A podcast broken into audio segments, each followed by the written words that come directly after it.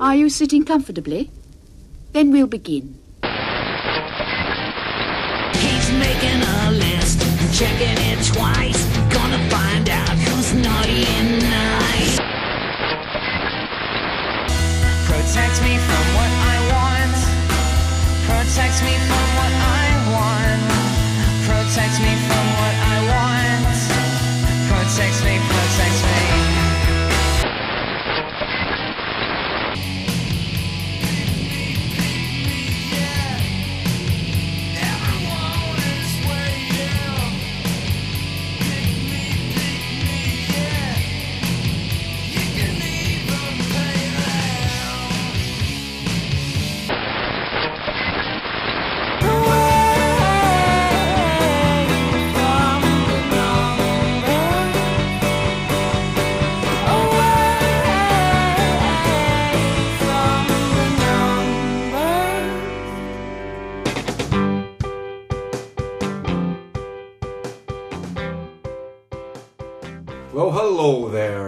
welcome to episode 87 of There's Still Time, the AFTN podcast. I'm Michael McCall. I'm Steve Pander. I'm Jay Duke. I'm Zach Meisenheimer. And I'm Slamo. And we are super excited because it's hard not to get excited at this time of year. It's draft time! It's so cold. It's draft time. Yeah, oh, yeah. Get It's so wet. We've decided to pick the wettest night, I think, in the history of Vancouver to record this podcast. But we're going to have a look over what's been a pretty busy week so far for Vancouver Whitecaps. And today it was expansion draft day. Whitecaps only lost one player, Mehdi Ballouchy. Anyone upset to see him go? Zach, I'm sure you appreciated him. Of course. Yeah, maybe, maybe, maybe was involved. No. You know, okay, so he maybe he didn't make uh, a huge, crazy contribution the, on the pitch that we all look at and say, "Oh, look at he did that and he did this."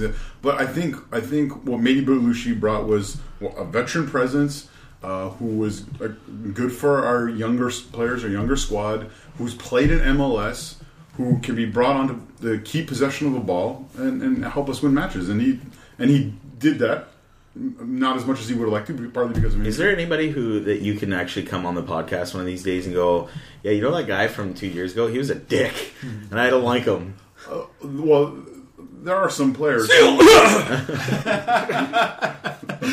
was that? I didn't get that. I didn't hear what it was. I heard There, there are some people who some are. Buckleys there. You shouldn't have a bad foot. There are some people who are, uh, yeah, maybe not not as uh, enjoyable to hang out with or spend time with or whatever, uh, and and who haven't contributed as much. But in they're terms of footballers. You're not there to spend time and But, hang and, and that's where that's where we have to. Yeah, we, we had this Yeah. discussion. You know what? You know what I always appreciated about uh, Mehdi Ballouchy was that every time I saw him in the squad, there was that moment of excitement where you were like, "Who's the new guy?" There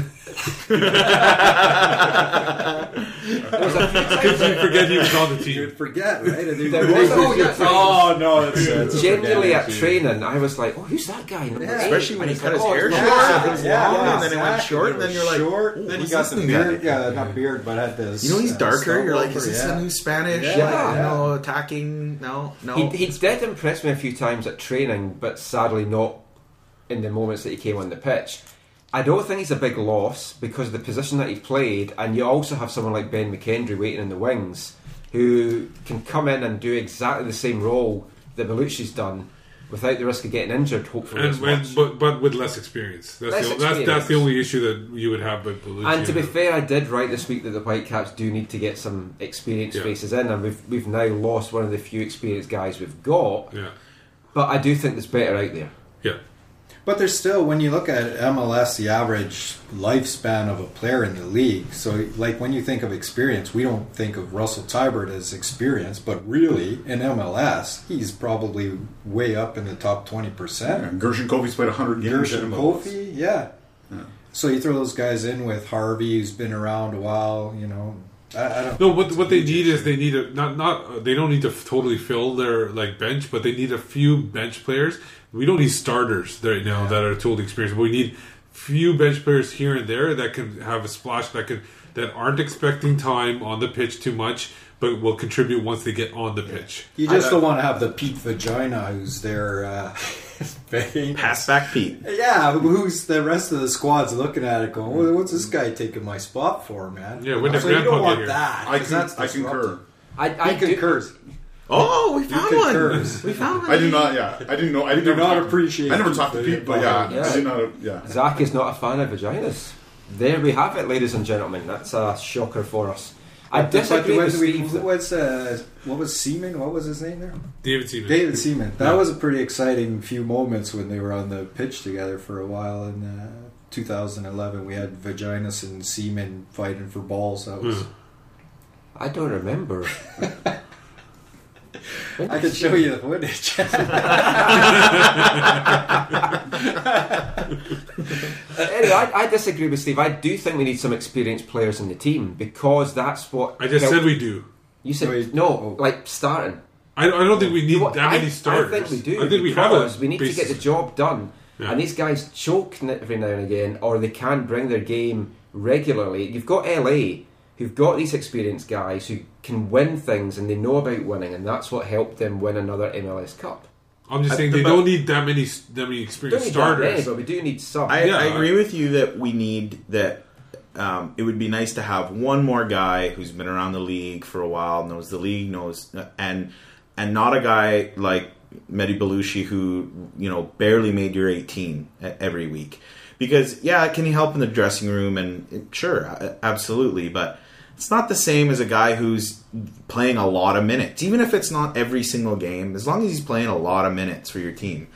But the problem with that is what what player out there in one of the positions that the Whitecaps are in need for is available with within reason within the MLS that you don't have to give up something so amazingly. No starters from MLS should be starting like brought in for the Whitecaps. This is what I'm saying though. yeah, so they're going to bring the two starting positions they need is they need one starting striker, as long as they sound, bring back Rosales, and one starting winger. Okay, so let's Those two guys should be from outside MLS. let's let's say even if you do want to bring in a guy who is even a spot starter or something that's a you know either a striker or or a winger there's not a lot of guys in the MLS right now that you, you pick and say hey we're ready to to, to spend 350 400 grand a year I on wouldn't a, spend it on a bench player. uh, uh, this is what but this is what I'm saying is that this is not a bench player this is my argument with that that with Michael here is that if if you say that you want a guy who's you're this guy's going to start for you Yeah. what player what striker are you going to bring in that can either start once in a while for you or or routinely play for you on the wing in the MLS that you can bring in on a reasonable salary and get him off the team that he's playing for right now What's a reasonable salary? Well, this, this is this is what I'm saying. It's hard. It's it's hard to find that player that that there is. If there is there any out there? Well, would- yeah. Would you would you love Robbie Keane? Sure. Can you get him? Can you pay the salary? No. Okay. So well, they're going to bring get rid in, a, they're going to bring in a DP striker. They are bringing in a DP striker, whether it's Robbie Keane uh, or they bring in somebody from outside MLS. They're bringing in a striker that's going to be highly paid. Well, let, us come to some of the MLS Okay. players later on. So the Whitecaps only lost Ballouchy in the in the expansion draft, but let's have a quick chat about what else happened in the expansion draft. I was glued to my television screen. Oh, yeah. I, I felt I'd. well, no, I wasn't. actually. I was glued to my ears- laptop screen. Yeah, your ears were glued to it too, not even your Yeah, eyes. I felt I'd been transported into World War Two, and I was like huddled around the The wireless, trying to get Chamberlain's message of support as to how we're doing against the Nazis. Um, it- it just it was such a surreal feeling, and then I was watching it on YouTube, and I had the comments up, and then one of the comments was like, "Lovitz is gone." And they hadn't picked him yet, and I was like, "Is this guy just predicting Lovitz is gone?" And then they picked Lovitz, and I was like, "Oh, this is just bizarre." So Maybe it was that Kansas City uh, uh, yeah. Oh, Okay. Karen Williams. May, may, Under a he, pseudonym. rest in peace.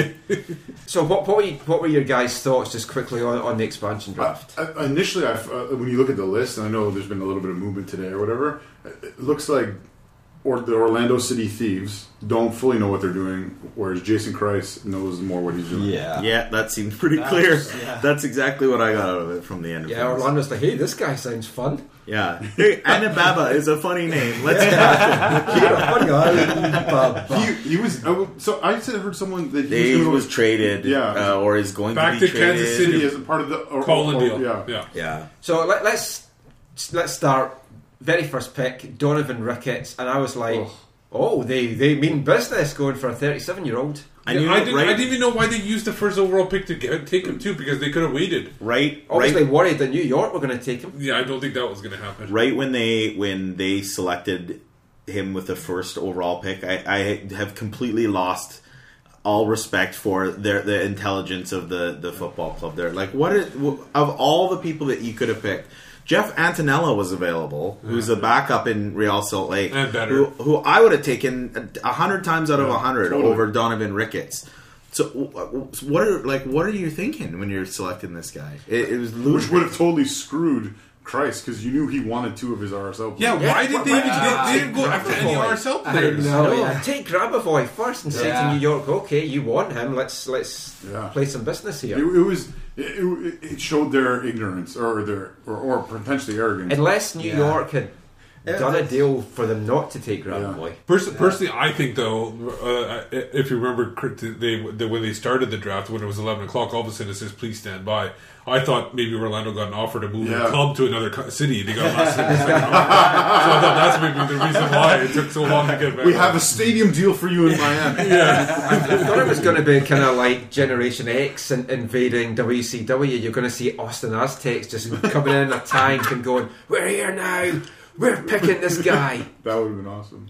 I, I really, I really do not like the Phil Roll- Rollins. Rollins. I do not like Phil Rawlins or, or Orlando City. I don't can't like wait. any- I can't wait till we play them. Phil Rawlins, Dwayne Rollins, all those guys. A- anyone called Rollins. Henry Rollins is okay, but no, those two not big fans at all. And uh, Danny Mwanga. Danny Mwanga. Now, Slamo, you you were delighted for him. I was so stunned. Yeah, I tweeted right after that. I tweeted out, uh, "I hope somebody has the number to the Denver KFC because I hear that's where he's working now." It's just, how many? This is first Well, overall pick, Guerra, sure right? he has it. How many Oh. minutes has he played in the league? Too too many actually. Too many, yeah. I, again, I think it's just picked because he had a They- funny name. yeah, it's such a it was such a mind-boggling pick. And, and another one that Orlando was weird that they picked uh, Tony Cascio Oh, yeah. uh, from So high. Colorado, so high. who played since May from A going to the end of the season. Basically, played 15 minutes because he was Yeah. injured for most of the year. He, he does have a lot of potential. But just strange to pick him so early in the draft. Like Colorado was done. They picked two players from Colorado. Mwanga was the other one. Like Yeah. Colorado was one of the teams Colorado's that horrible. Plus, Yeah. last plus two Columbus players. Uh, like you know, where where are you Well, it- deciding to pick your your you know They if picked an impact defender. and a, and a defender?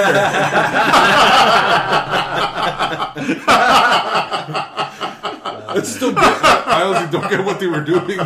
Well, you look at Flyers, right? Like you look at New York City, and they take George John, and that's like an oh, awesome that's a- flyer. if he- yeah. Isn't that an If he awesome could- if flyer? he's healthy, and how- Orlando's flyer, like you look at Mwanga, and you consider him a flyer because ooh oh, no, Oh yeah, maybe but maybe Orla- Orlando wanted to take Paul something. Ringo, but he didn't exist. The- the- and Jason Hernandez, like they have like Yeah. starting Yeah, yeah. MLS quality, level yeah. center backs. It- And- it's like Jay said. It's like they. It's New York seemed to know what they were doing. Orlando didn't. Then, of course, New York they picked Tony Taylor. That I think had most people going. Who the hell is Tony Taylor? well, not, not only that, but the thing is, is uh, if uh, uh, I think a lot of people discussed it. Whenever New York would pick, they wouldn't even mention the oh, team's No, yeah, yeah, name. yeah, yeah. So after every time New York picked, Like- the guy whoever was in charge of the draft to look it up. could have been Yeah, had to look it up essentially. So 10, there was seconds of silence. there was Who's always a pause between New York's pick and the official calling of the pick by the MLS guy. So Except for Ned Grabavoy, I think that was only. Yeah. time. yeah. the best example was when New York picked Tony Taylor because it's like we were thinking, who the hell's this guy? And you could. It was clear that MLS were like, we don't have anyone called Tony Taylor. he wasn't on our mock draft I'll list. tell you- Taylor's Sure. not on his shirt. I'm pretty sure. I I remember him playing the one game because '99 for New England, and I'm pretty sure it said Alejandro on on the back of his kit. But I'm Might have sure. been. I like I, I don't Because know. he, he did go to Portugal. I might have been something like that, drunk or Maybe something, that's his but, you nickname know, that's there or something thought, like that. yeah. I don't know. Do we have video? New York picked uh, Tommy McNamara, who was the one Chivas guy I had hoped the Whitecaps might have actually picked up. Showed a lot of potential in the, the beginning of the year. He looked pretty good. I think the thing with these two, the two, just based on the selections, forget all the movement after, but the two teams looking like that, the 10v10 New York would beat Orlando even without a keeper. Yeah. Yeah. My, my plan of action for both of them would have been just pick guys from the East, weaken your opposition. But uh, obviously, the Western Conference is a better conference, but you want to try and give yourself a better playoff shot by picking these guys. Yeah. But, but I thought it was weird. But yeah, but I think overall, I think New York, I agree with some. I think New York City FC with these guys, um, with the guys they've brought in, and all those loanees from Manchester City, who's going to be paid forty five thousand dollars. I think those all with all that, they're going to be basically the better team out of the. Two. I think we can all agree that the big winners were the Portland Timbers for getting Donovan Ricketts' salary off their books and not having to give up Yeah. any sort of you know allocation money or buyout or or trade him and keep some of his salary cap in it. That's that's I don't know how that happened. But the according to MLS, the Timbers lost their symbol of the turnaround to Orlando City. That was their symbol. Donovan Ricketts. Well, because he had that year. Yeah. right? yeah, He had the one magic year. yeah, oh yeah. They're gonna build no statues denying to he was No, awesome. Fantastic. Yeah. Yeah, And, and once again, something which Steve had pointed out, no LA Galaxy player picked. No, once They're, again, they're another miraculous at never another having their player. players Well, picked. but again, we don't know who's greased whose Yeah, pockets, I right? mean, you had someone like Alan Gordon available. And Maybe they Gardner. don't need The only thing I'll but- say- And to Todd that- Dinovant, who was a decent. The only thing I'll say to that is that Bruce Arena doesn't seem like the kind of guy who's in the back pocket of the league. Like He's, all he's, he's, more all- a dead horse in the in the bed of the owners of the other clubs. but he's always talking trash. He's talking trash about the the league all the time and about how like yeah, uh, you know the league is is They didn't let us do whatever we wanted. yeah well it, but you know he it, whatever it is he's publicly going against what the league Maybe trying that's to what the league wants him to do. maybe maybe it's all a ploy and they've But got when I, when I was Oh, I to Seattle so. covering the, the LA game, he actually smiled and I was standing right beside him and it was terrifying. Bruce Arena Yeah. I don't believe you Oh, unless I see photos I know, I should have taken photos. Yeah, droopy. camera probably wouldn't have worked like? Or it would have he wouldn't have been there like a disappears spirit when he smiles. Speaking speaking of somebody so- speaking of somebody who needs to be greased to get through doors, is that what we're talking about? The Sigi, Sigi Schmid. Um, Were we talking about greasing people through? I don't no, oh, greasing the pockets or whatever. But well, that's a that's the shitty segue. Continue. I like that segue. um, Seattle only had one player taken too, and that was uh, the Anibaba. I thought they might have gotten two guys taken. They have a pretty. And you were talking about that one player that Seattle reporters were. Uh, Michael Azira? Azira. Yeah, yeah. As soon- he's as really soon as- thought of high by the. As soon as Seattle Anibaba got taken, I was like, oh, they're gonna they're gonna protect Azira. I was surprised they protected Zach Scott. They might have a deal too, though, right? Yeah, you don't know that. Yeah. I, I think though, like Orlando took him because they were thinking Alibaba and the Forty Thieves. So it's Orlando City Thieves. So they took Alibaba. It's the closest thing. Um, The Wiser's brother. So, so how many guys?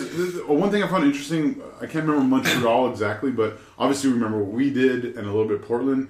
Like there was far less moves like the day of the draft. I remember Yeah. we did the draft and like that afternoon was like half those guys are gone. yeah, five. We were left for five Five- players. yeah, five guys are gone. Well, they've they've Simon they've gotten Ayasi, Orlando's Alan gotten rid of Anibaba, Gehrig, Alejandro Moreno.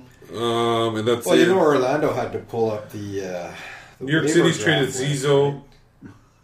Probably they They had love an hour to prepare. Uh, Right? so each of the expansion teams got rid of two players, essentially. Okay, so two two, so four, and we did five. We did five by Ourselves. ourselves. And look how successful we were. Yeah. So let, let's. I think we Trader Tommy. New York won the draft. Let's see who wins between the two of them when the season kicks off.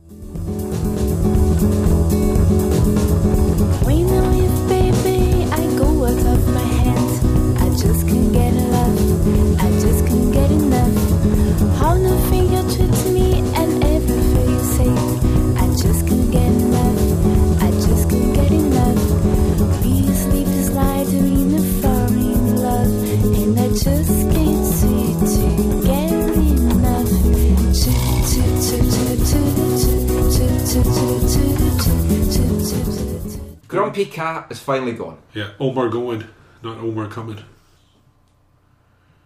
Uh, the Wire reference. Oh, You okay, no. The I people think- that watch I The thought you Wire meant will get Omar this. Cummings, and I was Yeah, like, that we was never a- had him. It's like, uh. but anyway, Omar's gone. Slammo got that one. Vaguely. he was he was just being nice and laughing along with it. And uh, like Omar's departure was mentioned on Monday before we we discussed that. Let's hear what Carl had to say about that in, when he when he faced the media at the front office on Monday afternoon. Omar's situation is a, a, a fantastic, unique situation, I'll say. Um, you know, the footballing side of it is Omar wants to go and play somewhere. Um, he was a little bit frustrated here, and I understand it in a way. Um, but I've got 26 players that want to play every minute of every game, and unfortunately that doesn't happen. So it's the best solution for all of us, the club, uh, for Omar, for me. Uh, and I hope he now goes and plays uh, where he wants to play, which is the important thing. Was this a, just a case of a player that needed a, a fresh start somewhere else? Yeah, I I think you know with all, all players, not just young players. You know, if you move a player, it doesn't mean that you think they're a bad player or they're a bad character. It's sometimes situations dictate what happens with players, and um, Omar's still the same player as he was. Obviously, when we drafted him, he was a fantastic young talent. Uh, I'm sure now he's still a fantastic young talent. He's got great potential, um, but he needs to play. Uh, his probably chances to play here would have been limited. Uh, so I want uh, give him the opportunity to go and play somewhere else, and I wish him all the best. I really do. Can you can you try and explain to us in words that the public might understand why you had to go through New York City to transfer him to Mexico? No. no, um, obviously with the expansion draft, we can only protect uh, 11 players, um, and um, if we try and uh, make a sale of a player prior to the expansion draft, then it's probably gaining an advantage. So um, there's a deal set up with New York. Uh, we're happy with that. Um, New York, NYFC are happy with that, and uh, we wish the player all the best. Carl, is it frustrating that you couldn't, you know, get him to, to be the player that you think he can be? And Who's that, Omar? yeah, Uh, listen, Omar showed glimpses last year for me when, when he come on and when he um, when he started one or two games. Um, but he was frustrated about not starting every game, and I understand that. I don't want players that are, are unhappy that when they don't start games or they don't get the game time, you know. So I understood that i- in a certain way. Um, but what I you know need to uh, have as well is players that respect um, certain situations and certain scenarios. And you know there was ups and downs with Omar, like there is with all my players. Um, so I understand it in a way. Um, but we're moving on now. Both parties are moving on. As part of the New York deal, is there any agreement that they won't pick any of your players on Wednesday? Maybe a friendly agreement. Yeah, no, uh, no. There's not an official agreement. No, um, I'm hoping they don't, and they pass on that. So the deal for Omar, it was a weird one. Whitecaps couldn't just transfer him to this mysterious international club, which we kind of have to think is Tigres. They had to get him to New York so that they could then do the transfer, and then the allocation money is going to get split. And Steve, you were kind of looking into how you think the allocation money might be split. Now I I've heard this somewhere, and I, it could have been when that time we had that uh, sit and talk with all the media, sat and listened to Greg Anderson talking about stuff. Some somewhere where I heard where uh, expansion teams get are able to keep more of their transfer fee, any transfer fee they get, so they can keep up to seventy five percent. Now I could be completely wrong on this, but I think I heard that somewhere. And if that's the case, then maybe you know they're telling New York that you know you keep your keep fifteen percent and we'll take sixty, and that way they don't lose too much. And obviously, if they had kept Salgado unprotected, he would have been picked up anyways. So Yeah. that's I I think they did something like that. Obviously, they haven't made it a deal. They're not picking up a player for Salgado from New York, so it's Well, at least could not very yet. There could be something maybe still in the works that, that we don't quite know about. And I think they would. I think. I think they, if trade happened beforehand, they would have already had somebody picked up to Yeah. select. So I don't think that's going to happen. As you heard in the audio there, I asked Carl, was there any agreement that New York wouldn't take a player? And he said, maybe a friendly one. He hoped that they wouldn't, but they took Ballouchy. Um, so that nothing happened with that anyway. But then Carl also said that they weren't allowed to do the transfer themselves because of another MLS rule that I don't think anyone here has probably heard of, which was they weren't allowed to benefit financially before an expansion draft. But by doing the transfer themselves. Yeah. I mean, Zach, that just seems weird. Well, dude, it's MLS, man. What do you care? No, the, the, yeah, the, the the thing is closed for. Um, no, no teams were allowed to trade except for the expansion teams. It's just to protect. It's not really trading. You're selling a guy to out with MLS. I just don't see how the Whitecaps weren't allowed to do that. It's probably because there was like some sort of the, you know a roster freeze before the expansion, and they couldn't. So they can't actually sell him. They either have to make him available for the expansion, or they have to. If they could, but New York could because they're not a team in the league eligible for being selected. From I just still think it's a stupid rule. That if you, It's because totally stupid. They clearly Yeah. had something going on back in September. Yeah. And they should have been Yeah. able to do that. It, it's Yeah. typical MLS dumb rule. I think possibly as well the Whitecaps maybe kept hold of Salgado hoping that they could get a better trade or something for him than just sell him to Tigres. Because from what we've been led to believe, Tigres made an offer for Omar towards the end of October. Whitecaps rejected that initially. Omar came back for his end of year exit interview and wanted to know why the Whitecaps weren't selling him. And he held his breath, right, for a bit, I think. That's what I've Well, heard. he bit his tongue. He wouldn't do Oh. any interviews. We we didn't get to speak to him, but he's gone now. Slamo, any tears over that? No, not really. I, I thought I thought he uh, first off the whole thing with uh, Bassi kind of you know set me off right off the get go because you know we had a quality player there that whatever you know he was signed for three years and all of a sudden gone. So you know that was a bit uh, Yeah, that, that was his first bust up on the was the training field. For, up, for those yeah. that don't know, Well, uh, in 2011. Well, he- first let me know about. No, no, there was a, nothing he did, but there was a bust up during the season because I remember Dunfield after one of the games started yelling at Omar, uh, and it was all over the forums and everything. The, everybody criticizing Dunfield for uh, going after Omar after a game. It was clear. It was right in the middle of the pitch. Yeah. and, he and- should never have and- cast aspersions about his manhood. yeah.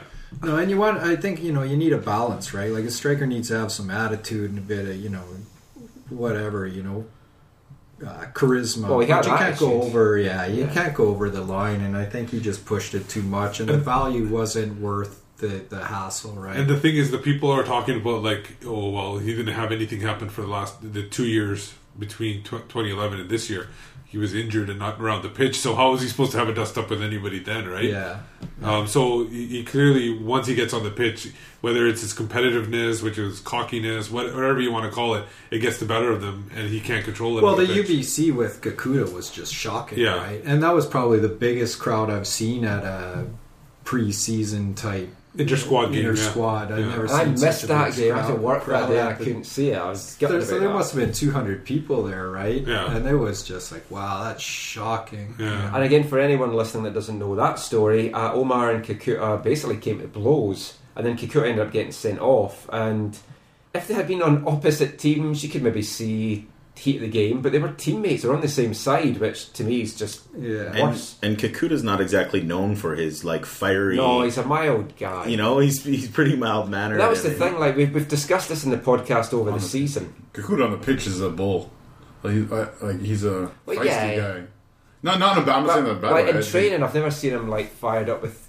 Although him and Eric were a little bit tetchy towards the end of the season with each other, but I think In the- that was just they in were the, pool, in the pool or No, just to try and, and like get but places and but stuff. the, obviously the, the for Omar the biggest thing was the Perot. Uh, Mitch Perot, Yeah. hi- his Yeah, attack that on was the him. final and I'm gonna say, Straw. I'm gonna say by the by the description of what happened, it was an attack. It wasn't even an attack. Oh, yeah, I- I it was was a complete attack on that one. So that was like a vicious one. when you've got Kendall Waston wanting to go and rip Omar's head off, Yeah. it's, you know that there's The- it's a bad. the Bassi thing is an important thing too because that like ended his career with the Whitecaps, which also then shut him out from playing university. Yeah, It was- he wasn't able to get it back yeah. to SMU. So whatever whatever you think about his chances for Oh, the yeah. future, it was just like all of a sudden Derek is totally screwed. Yeah, and then once he was out of school, about out of the, sorry, out of out of soccer for like what, one or two years or whatever it was, when he tried to come make a comeback, there was no chance at that point because once you're away from two years, you're done basically. Yeah. I don't I don't want to take blame away from Omar because I think he he, pro- he probably deserves all all of this f- for his actions because he's acted uh, you know obviously he's come gone about this the wrong way. This is a, just a really sad story all around. Uh, you know, Yeah. it's sad for the Yeah, White for Caps. sure. It's sad for for Omar. Uh, There, there's no question that the kid had skill. He had skill. He had ability. He he he's shown glimpses of, of being totally competent at this level, and he's got the speed.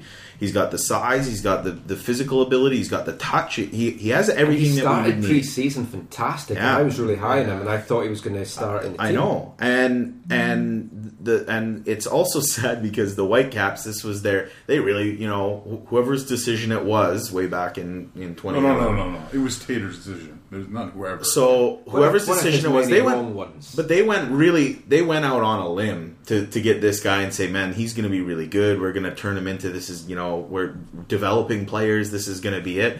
And it's sad how everything worked out in the end. That that you know they're scrounging, and it quite frankly, it's impressive that they got anything for him. That they were able to get you know at least a transfer fee of some sort.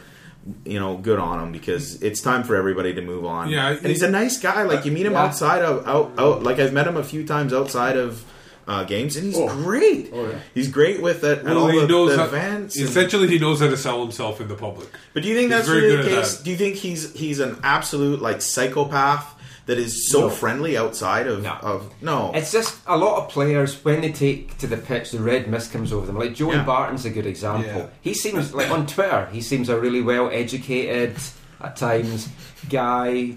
I agree with a lot of his opinions, but he seems a nice enough guy. But when he's on the pitch, he becomes like this maniac, and the red mist comes over him.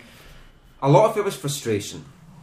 He wanted to play. He'd had those two years of injuries, and I was really rooting for him at the start of the year. And then I felt that he let everyone down, just because he let his frustration come at the fore.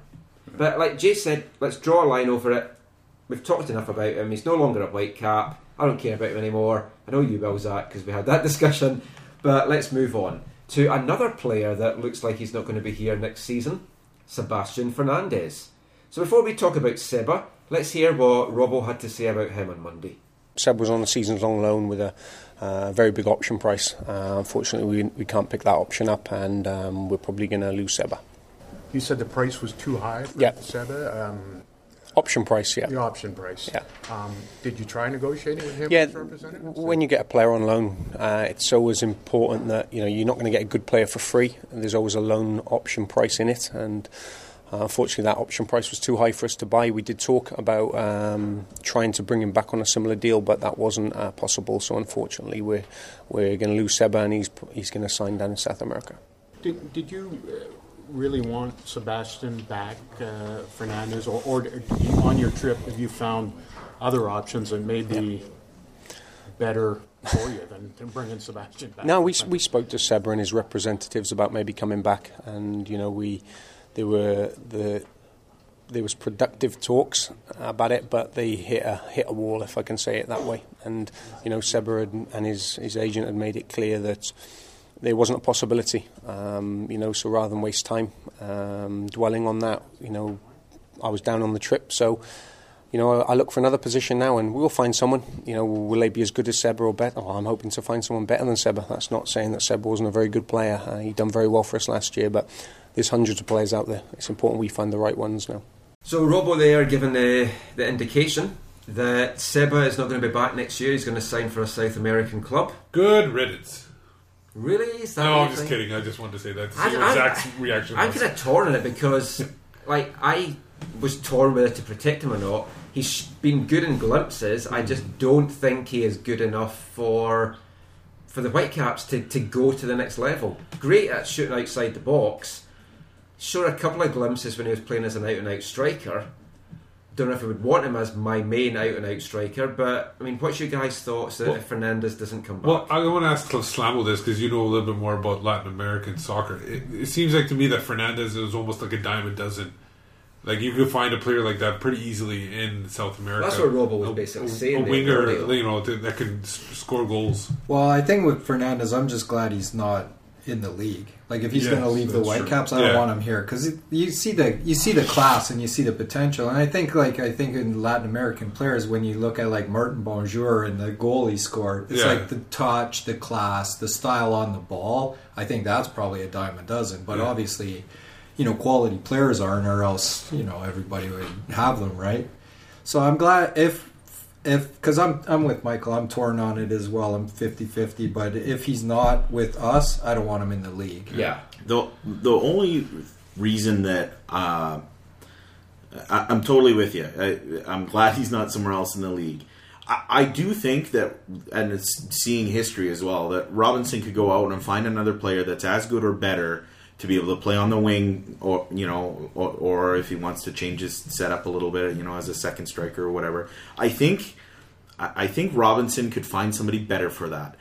However, my only concern would be that this would be would have been a breakout year for Fernandez. Yeah. because he was showing those those things like he was starting to at times he was picking out defenders and he was just causing them nightmares. And then sometimes he wasn't. Maybe this would have been that year that he settled into the league did all right and then next year would have been a massive year for him. But you also have to take into uh, into account that Fernandez is a guy they signed. Uh, Robinson signed. I think he even said it. He said he signed him without looking at him, Yeah. without seeing him play. He he trusted somebody else's Trusted his word. man. Trusted somebody else's word on how good this guy was going to be. Now, now you look at it. Robinson actually's gone down to South America, checked out players. Martyn Pert's checked out players. You think they've probably found somebody that's better, and that's why Fernandez isn't coming back. Well, Martyn Pert's still down there. yeah. Yeah. Uh, I, here's the thing. I think we've only begun to uh, experience, see uh, the the the the width, the breadth, the depth to Carl Robinson's connections in the game, and uh, so I think uh, the longer Robbo is at our club, the more we'll get we'll get to see how actually well connected he is within the game and. Uh, the, the networks that he's actually a part of. So I think when I have no problem with that. When Robbo says this guy who I trust, Yeah, yeah. No, that, I'm, I'm not You saying it was a bad thing. No, I'm just no. saying he didn't see this guy. Yeah. Imagine who if he sees the guy, how, how what he was going to bring up, right? Yeah. Yeah, I, but I, I, have, I have a- I have a lot of I have a lot of faith. Oh, in, I do too. in Yeah, what yeah, do. Uh, Fernandez, I, I, I'm I'm with I'm with I'm with you guys as well. I'm torn a little bit because th- those goals from distance, like it's, like I can't remember. I can't remember. You know, Martin Nash maybe in USL scored a few from distance. Like I can't remember who scored a lot of goals for us from distance. Koffie has. Okay, okay, but he's still here. But the goalie actually He's has to be hit- on the corner. Then he, That's then it. he scores from distance. He's also hit the pigeons up in the roof. of Yeah, yeah. well, a That's- few times. so that, uh, that we're we're missing that just in the same way that we were missing goals from free kicks uh, uh, this, this year. Uh, I think Or goals, period. yeah. Yeah. Uh, I think I think we'll be missing that in Fernandez. I, I do also appreciate Fernandez as a person. He was a great guy. Another guy who was one day. My favorite story. It, it never played out the way I hoped.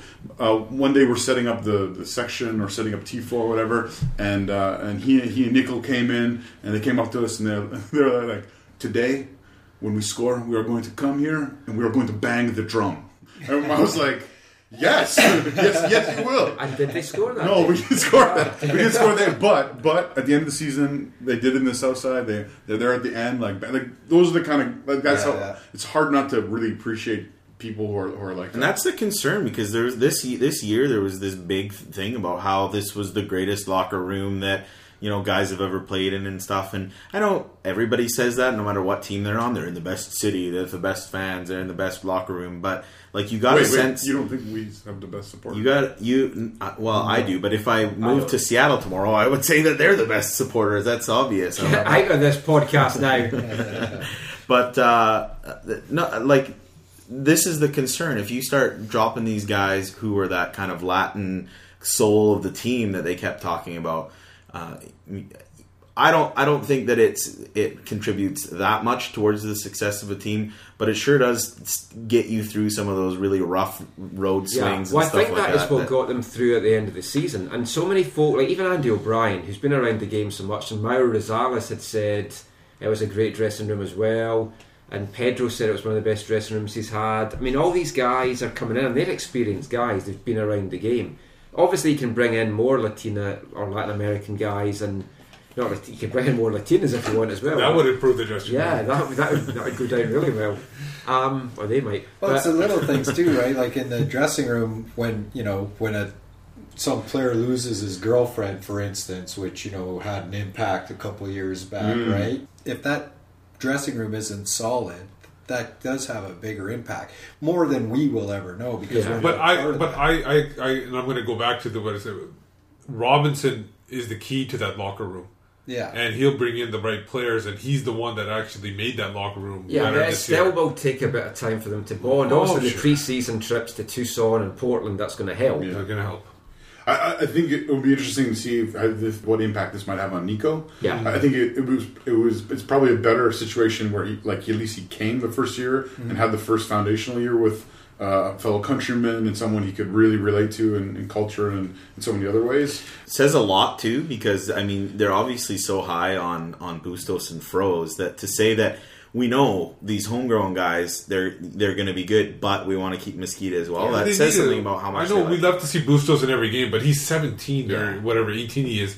He's not going to be able to play every game, and he's or be at a- the level that Yeah. we Yeah, because yeah. when, when I spoke to Gordon Forrest early in the season I think it was actually pre-season when we were, I was saying what kind of impact could Frozen Bustos have and yeah Zach you were with me when I had that discussion he said it's all about managing them do you mm-hmm. play them for maybe four games six games at a time then give them a break I was like will wonder well why why why are you not doing it it's because they don't want to burn them out and they want to keep them that when they are playing they're at the top level and then you, you have guys like Eric last year who hit that spurt, but then he went on a dip. But there was no one else that could come in, so they had to keep playing him.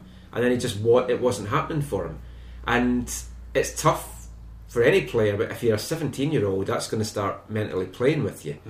But talking about Mezquida, The thing is, I, I said this last year too when they brought in. It, it clearly looked like Fernandez was the going to be the immediate impact, and Mezquida might be a little bit longer because Mezquida, um, when we read up on him, was actually close to going to Celtic, uh, but had an injury which uh, derailed that at that time. So he was very close to going to Celtic in Scotland.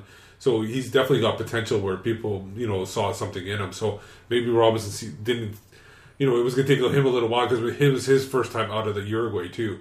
So you know, it takes a little while for a young player to get used to the, uh, another country. So going back to Jay's point about like dismantling the, the South American influence, Fernandez looks like it's going to go away. Guy I love, and I know Zach's a big fan, Mauro Rosales as well. He's currently not re-signed, not picked today, so that that was good in the expansion draft. We got two days. Re-entry drafts. Yeah. He's, he's eligible Well, today's for re-entry draft. They've got that to come. See, and then uh, the other one is Johnny Leveron, and the option was declined on him. So let's hear what Robo had to say uh, about not picking up Leveron, but still protecting him in the draft. Now, you haven't picked the option up on Johnny, but Yep. you are protecting him. Correct. What's the thinking behind that? um, because Johnny's number option price went very high. Um, you know, Johnny's been here for a number, two years, um, but he's still someone we want to try and keep at the club. So uh, we know that there's a lot of interest in Johnny. Uh, so protecting him was uh, a simple decision. Carl and Johnny, you, you decline the option, but you protect Yeah. them. So it, should we read into that that you're trying to renegotiate that deal? Yeah, I am. Back or what? Yeah, no, I could say here and say no, I'm not, but I am. Um, Johnny's number went very high. You know, Johnny's a big part of the club. I want. Uh, I'll sit down with him and his agents, and we'll see if we can get a deal concluded. Uh, which is why I protected him, so because I know there's interest in him, um, and he's someone that I want to try and move forward with. You, you hoping to add it center back to this Yep. season? Yes. Someone to compliment Kendall. Yeah, I I want a good squad, and you know, you know, as a player, you want to say, right, I'm going to be starting. I want a squad of 22, 24 players that are all I'm all very happy with. We've got three competitions we've got to try and win next year. You know, not be involved in. We're going to try and win them, and you know, is, is that high expectations? Yes, it is. But for a club this size, then we've got to set ourselves targets, and Champions League is going to be tough. Obviously, the ACC is is always tricky. Um, so we're going to have a number of games. So I need a big squad, and you know, if you if you believe or think you're in the starting eleven, and you know, you, you might be mistaken because I want a very uh, fit, young, hungry squad that's able to cope and with the demands of three competitions. And you know, it'd be nice if I've got 15, 16 good, good players that every week you're deciding who plays, or you're th- trying to pick who plays, and you won't know which your starting eleven is. And that's the aim of, of me in this off season. Now, Leveron was maybe a surprise for some folk, but again, he's a guy that seems to be coming in at a high ticket value in his option year, from what Robbo said there. Do you want to keep him around? I, I'm, that's another one I'm torn on. I liked him in his first year. I don't know, last year he was good. He started to come onto his game when he then had to go away and play for, with Honduras, and then he couldn't get back in the team. Who do you see going forward as the centre back option? Do you see it being Waston and Leveron? Do you see them re-signing O'Brien and having Waston O'Brien? Is it going to be Waston and Dean? Or are they going to bring in another centre back, which Robo kind of was talking about there, that they might look to, to bring in another centre back? Well, I think you've got a known quali- quantity in Leveron, and I think the thing with him is that he's not uh, flashy. He's one of those guys that's really uh, he's such class on the ball that he doesn't have to look fancy, right? So to me, they've got to bring him back because they know what they have, and we don't have that quality on the center and the center backs. And Robo wants to play that possession, and moving forward Yeah. ball. He's the only center back probably we've ever had that I can think of right? He's probably only Well, center definitely back had that more we've than one. ever had who can move the ball forward in, in with with some class, right? He's no Anthony Noriega, that's for sure. Yeah. Yeah, well, Malut's probably actually second on Yeah. that list, oddly enough. But you know, What a waste that was. Yeah, To it's get rid of him. unfortunate. Um, I, I- the thing about the thing about Johnny Leveron, I agree with what Simon was saying in terms of we have this known quantity. I, for the record, I would personally be happy if we uh, went with you know the combination of Waston, Dean, bringing back Leveron on a on a, a, a good deal for him and for us. Um, And O'Brien. uh, Andy O'Brien as well, and also brought in a fifth cent, uh, center back uh, who you know will fit within our cap and all that kind of stuff, but also can make a contribution. Jackson And- Farmer. Uh, Jackson. I would say no to Jackson actually. Just like I Well- don't think he's the guy that we need to bring in that would make a difference. We need someone Well, that's going to challenge Yes. these But- okay, but the problem with Jackson too is, is he, he he is one of the guys whose development has been at least partially stagnated by the fact that we didn't have USL Pro this year. Yeah. And I think he can be his he can be reinvigorated Well, by he what he's playing- doing for he Canada. position in Charleston. He Yeah. was getting played at right, Right back, back, so yeah. that's not helped him. No. I Not as much, but I think he'll be reinvigorated by the opportunities he has playing for Canada, and hopefully US being one of the stalwarts of USL the USL Pro. But um, so I think those those four guys plus one other player would be great. The thing about Leveron, and I think I might have said this on the podcast before, is he's the kind of player who really needs to have a run on the side. When when he doesn't have a run on the side, it's almost like he shows. It's almost like it shows in the way he plays. Like he doesn't feel the love. He Yeah. doesn't feel cared for. He doesn't feel like he's really a part of things, and it, and it shows in his performance. At least that's the way I see it. Well, and so I think he's the kind of guy who needs the six to eight games running running the team that he can have alongside Kendall and or Andy, depending on how that all. and I think out. if you actually check, I believe I, I know I checked at some point last year, so I don't know if this still holds true because I know they got some clean sheets at the end of the season. Yes, but he yes. was the player. Yes. he's it's, was. as a starter. He has involved in more clean sheets than any other Yes, player. yeah, it's incre- it was incredible. I was looking at that earlier Yeah. this year too. It's incredibly high that that Yeah, run. if It, he it did involve some clean losses. sheet. It did involve some losses in that stretch that he was in there, but it also had a, an incredible run Yeah. of clean sheets. Yeah. Hmm. He- Here's the thing I think about Leveron is that um, I I think he would actually be the perfect partner for Waston, like long term. Um, you know, Waston's Yeah, yeah. that ball winning, go get everything aggressive. You know that that whole bit, make be the loud noise. Oh, you yeah. know, and Leveron's happy just staying quiet and being positionally smart and sneaking a ball. You know, when you're not like you know Yeah. he's that quieter guy. He'll he'll watch your back when you you know when he, when And Kendall's doing something crazy. Watch him in training. He should be our free kick take Oh, totally. I know he's had like I think he's had two chances in actual And game he skied them but but he's still, yeah, he's, he's got a hammer of left. Yeah, foot. The, the, I'm surprised they haven't worked this yet. Into when he hasn't run in the team, I'm surprised they haven't tried to isolate him on a free kick on one of those kind of like looping Pass balls and Yeah. hammers it on the volley Yeah. because he does it all the time in training, like Yeah, for fun. He- He's got a tremendously cultured left foot that has a Yeah. passing range, like you said, beyond anything we've ever that had. pass, the one pass, as much as Pedro's great passes, when I think of that one pass at the first ten seconds of the Portland game that he played to, must have been uh, was it Hurtado? Portland home or away? The Portland away. the four three, the four three. Yeah. Yeah. Who- well, whoever it was. whoever it was, but it was like the best pass I've seen in a white cap from you know from his left foot, better than anything Morales has done. And yeah, I agree. I think he needs a huge run of play, and just leave him out With there. the same center back thing. partner, too, Yeah, 'cause and I out- agree. yeah, Boston he keeps- be that's a perfect. His pair. whole That's- this, that's- his whole career here so far, he's just been rotated through Yeah. different center backs. He's been the fill-in guy. Yeah. That's why if they do bring back the four guys that that Zach was talking about, you got Leveron and Waston as the starters. You got O'Brien as the veteran who who will be able to you know fill a hole when there's an injury or suspension. Because Yeah. with Leveron and Waston, there's going to be suspensions and injury. Well, maybe not injuries, but suspensions. Suspension. And then, uh, and then O'Brien's there. Call-ups. O'Brien can fit in. He doesn't need too much of a run to get it back Yeah. into a team. And then you got Christian Dean who can keep working on his game in, in USL Pro, go Yeah. from three to two balls, and be able to figure that out. And you know that's the thing too. When you look at not Beitashour obviously, but if you have Waston, Leveron, and Harvey all in your starting back line, there is potential with the talk of Harvey last year and Robo pushing that all three are gone for Gold Cup, right? There is potential, yes. No way, Harvey. You, I don't know. I wouldn't No, push him Harvey, out no and way. say Did no you say way for Harvey? the Gold Yeah. Cup. No, no, no, no. I don't Sorry, know. I didn't Look- hear Look Harvey. at their left back. No, but and, and I The think Gold Who's Cup is playing a, up Gold is a Cup? worry. U.S. Yeah. plays That's a usually they big, play big a worry. B. They usually play a B I- I squad. I think They won't play A squad, I think, this time because the, the fact there's no World Cup at all. Well, let's just be They're- thankful they'll- that Iran's they not could still be playing Beasley, and he's still in, you know, in Houston. That's, Yeah. I think he wrote about it, but I think that I think that that's one of the things that Johnny has been hurt by by his time here is Yeah. that he hasn't ta- taken He the missed jump. out on the World yeah, Cup. he missed out on the World Yeah. Cup. He Because jumped, he missed out wasn't the, getting his the playing jump into the first team. Yeah. And wh- So I, won- I wonder how much he is saying, or his agent saying to him, "Hey, go That somewhere, first go somewhere where Yeah. you're going to play, and we'll get you back where you belong." in To the be honest, I, if he if his agent's telling him the right thing, his agent should be telling him that because if he's not guaranteed first team minutes regular here, which he isn't, it is going to hurt his international Yeah. thing. So if that means a lot to him, he has to go elsewhere. But Other, than- should other than be. MLS, where is he? Is he going to go back to Honduras to play? No, like, is Mexico. that No, no, he could go to Mexico. He could go to uh,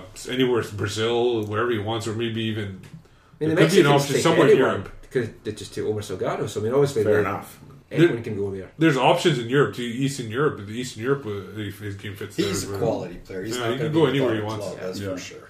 The one thing I want to say about Leveron though is even if he does go, I still think that Robinson probably ha- probably has a replacement ready for him if he does go. So to bring somebody in on his last latest scouting trip, I think he's got he's got people that are that if he doesn't know who's going to get who's going to stay, I think he's got people to bring in ready to. Well, go. again, I think he has that. He's, I think he's going to bring in someone to push at least a little bit. Like, Yeah. like Yeah. Yeah, see the thing for when you talk about replacing Fernandez, you know, as a forward player, that's one thing. But center back, It's to have a harder. center back with class, And you need- you always like when you look at North America. What do they do? Right, you're as you get higher in your career, you go from striker to midfield. Eventually, you end mm-hmm. up as a center back because Yeah. you're an athlete.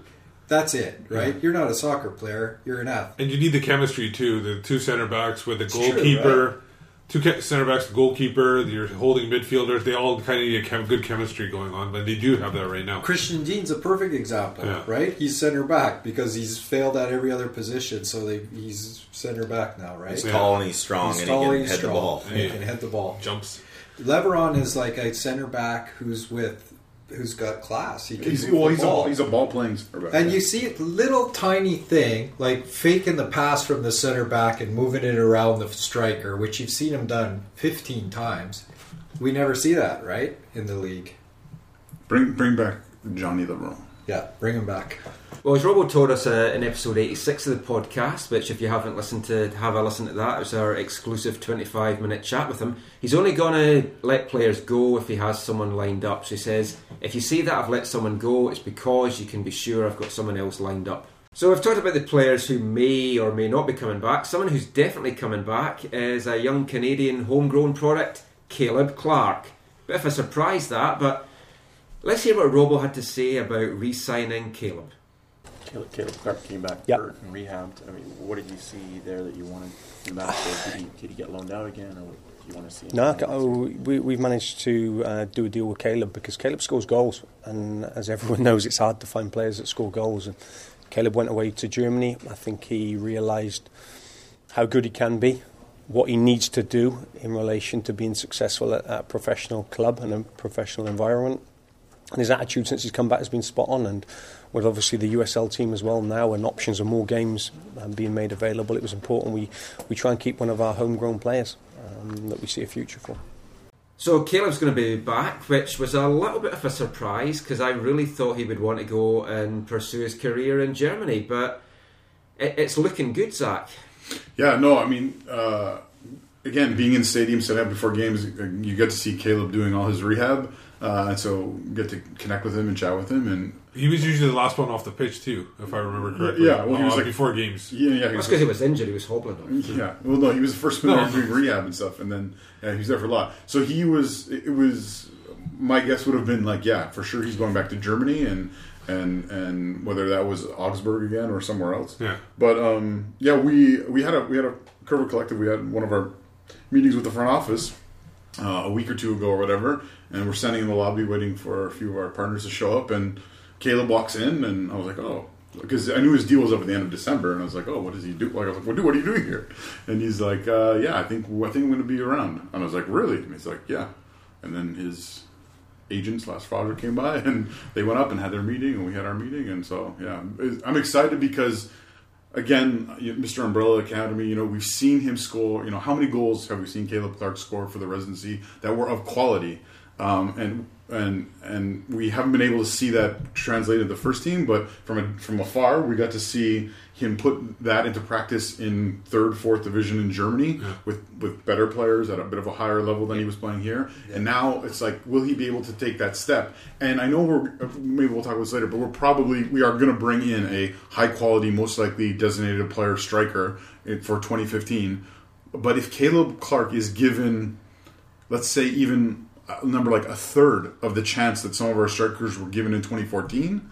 I'm really excited He for what he, for what he Well, might, might be able to. Well, he would have been given the chance in the run in, but Yes. they couldn't Yeah. play him just Yeah. as he was getting fit, No. which was just. Well, just think of the his MLS minutes, his very limited MLS minutes. I recall two opportunities where he got himself in a scoring position and just wasn't quick enough releasing the ball. But that's what you expect of you The know, Dal- what the Dallas away, or was it A youth player, a youth player Yeah. playing at above Uh, his, yeah. yeah. and now he's had some. Seven- was he? No, he's eighteen, right? When- I think 18. Yeah, 18 when he. So you expect that from an eighteen-year-old player getting his first, his probably his first touch on the game was at, at BC Place Yeah. in the box, right? Yeah, but the only thing is at that time they were ahead in the game, and so they weren't really looking to score. They were just looking to control the ball. Was that the cheap? No, was that the cheapest four remember. I just remember the ball coming it wasn't. to him. I think it was- I think it was getting a chance Dallas. with the left Almost foot, sure. but just Dallas- couldn't he played Dallas away.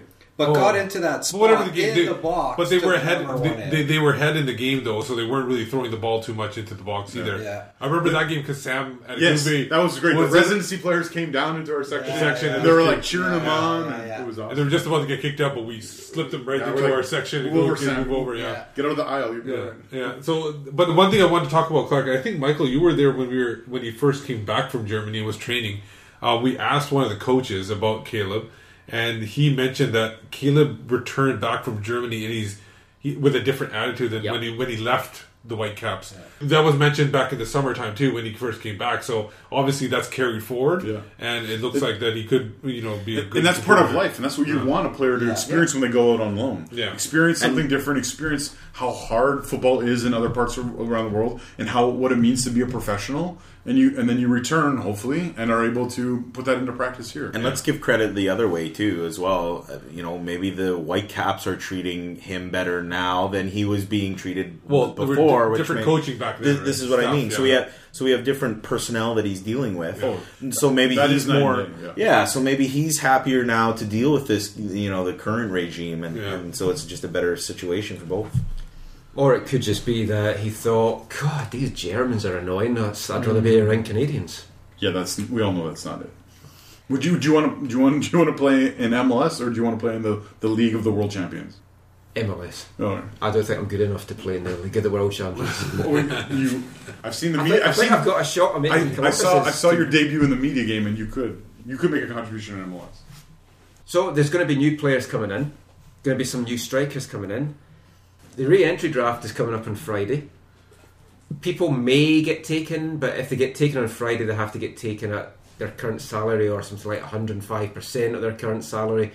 So I don't know if anyone will get taken then. But there, there's a number, like looking around the league, of options that have been currently declined on players. There's a few interesting ones out there. Here's what Robo had to say about the draft and whether there's anyone out there that's kind of interesting him. Looking ahead to the re-entry waiver draft and the other players that teams have let go and not picked options upon, is there anyone that surprised you that's now available, or is there? I know you won't name names, but a few Yeah, people that yeah. th- I think that, to be fair, you could see my list on my desk. There's five or six players that I think I've I've earmarked as possible uh, players that I'd like to bring into the squad. Depends on obviously salary cap issues and what they want. Uh, their numbers, their agents, because obviously if options don't get picked up, then you're trying to renegotiate them down. The agents try and renegotiate them up. So, you know, but there are a number of interesting players out there. Yeah. So Carl says there's maybe five or six guys on on his wish list from who might be available in the re-entry draft. Now, somebody who's not up on the waivers or trades or options declined or whatever, but I put this out on Twitter today. I just have a gut feeling Robbo might make a play for him. Robbie Keane, his good friend, Irish moaner extraordinaire. Robbie Keane. What do you think the chances would be of him coming to Vancouver? Well, well, you know, following your t- some of your Twitter conversation there, yeah, I think the the turf is prohibited. Even though we all know we're getting new turf for the the, the World Cup, uh, BC Place. I think that really is Well, prohibited. the women will trample that though. It'll be already. S- Some of them are quite beefy. I, I I've talked to you about this off air, but I think the fact that he's uh, gone on record a couple times i uh, in the media about how much he likes Robbie Keane is actually proof that he won't bring in Robbie Keane because there they'd be you got to walk a fine line when you're talking about other players in the media. If you sign them later, how it can appear that it could have been tampering. And you know, I think uh, Robinson's a smart enough guy that he doesn't want to walk down that road. That if he thought he was actually really going for you know Robbie Keane, he would never utter his name he would in public. he would never yeah start going on Like media. Voldemort. So I, I think it's actually proof the other direction that you know he keeps talking about him. That means he's not going to bring him in. Not that I don't think it would ever happen because I don't think Caps would pay for him, and I don't think he'd play on the turf. I the, the turf is an issue. That I mean, there was a thing today. The Swiss women's coach was having a pop at the BC Place pitch, Yeah. saying how dreadful it was. Yeah, but it's, it, it is dreadful. We all know that. The players all know Yeah. that. Everyone, everyone who plays on it knows that. But it's better than Empire 20 years ago. Touche, Steve. But but but it's also I, I, I saw that I saw that comment or that article or whatever. With the, Swi- and I'm like, well, they're not even going to be playing on that same turf. Like I know it's No. bad now. Well, it's like someone told me some hysterical woman was complaining about the BC Place pitch, and I thought it was Robbie Keane they were talking about, but it, it turned out it wasn't. Carl's going to be on his travels. I asked him on Monday what his plans for Christmas were, and after his jaunt around South America, he told us he's going to be going on a similar one to Europe. What's your plans for, for Christmas? I'm going back on Friday to the UK, to Wales in particular. Then I'm up the your neck of the woods in Scotland on Sunday, Monday. Uh, then I'll be in maybe Europe for the following week, not in England or Wales. Um, just looking at one or two things. Then I'll have about four or five days off at Christmas. Um, then I'll be off on my travels after Boxing Day again, looking at more players. So Robbo mentioned there that he's flying back to Wales on Friday and he's going to take in games in Wales, England, Scotland, over in Europe. We were kind of doing a little bit of digging about, Steve and me, to see who we might be looking at in Scotland, and you you had a, a, a name that came up, or a couple of names. Is Angus Oh, good McWangus back on that? Oh, well, we're basing this on uh, the fact that the players' contracts are expiring because we don't think the Whitecaps are going to be paying a transfer fee. So, one, a couple players was Kris Commons. From currently at Celtic, Celtic. really really good striker. He well he plays striker, Winger. midfielder. He gets goals. Though. Yeah. And David Goodwillie, um, who is more of a central forward. And I think like if we had Good Willie here, I mean we, we haven't had a Good Willie here since Terry Dunfield left. Yeah, we haven't. Wait, is he a footballer or a James Bond character? Uh, I'm, I'm going to throw in my Carlton Cole thing again from West Ham. Yeah. I'm trying to get that rumour to catch on. Uh, I think he's a big guy, another big bruiser. As I mentioned before, he was looking to come over to MLS before, and it just didn't work out. I I think he might have a look at him. But he's going to have a look in Europe as well. Maybe some South Americans over there. Maybe Back to Spain. yeah, maybe back to Spain, back to Malaga. Who knows? So it's been a busy week so far. Looks like it's going to be another maybe busy week with the, the two re-entry drafts. Lots of trades going on. We'll, we'll see what happens. We'll keep you up to date as always. Check our feed, AFTN Canada on Twitter. Just before we wrap up this episode of the podcast, let's go around the table, tell everyone where they can find you online. Slamo?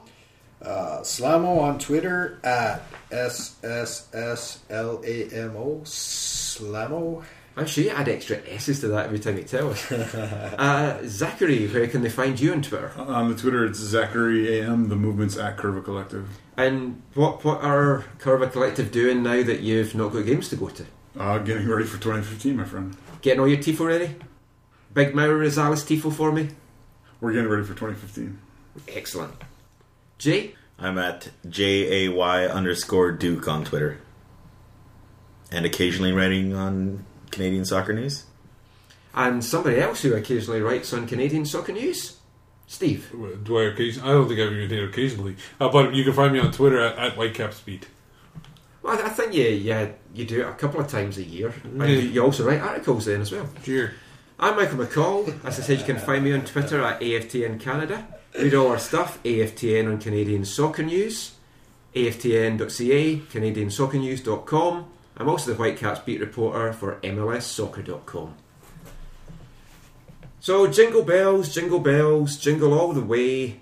Let's hope that the Whitecaps can jingle all the way to some great trades and some great acquisitions for 2015. Until next time, thanks for listening, take care, and, on the Caps! When you're listening in some far flung corner of the globe to the World Service of a Saturday afternoon, crackly reception, interference, cosy, marvellous.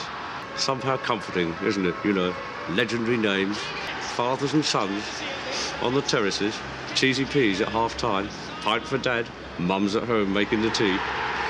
Ah, everything's all right with the world, isn't it? Saturday afternoon is football. Hmm?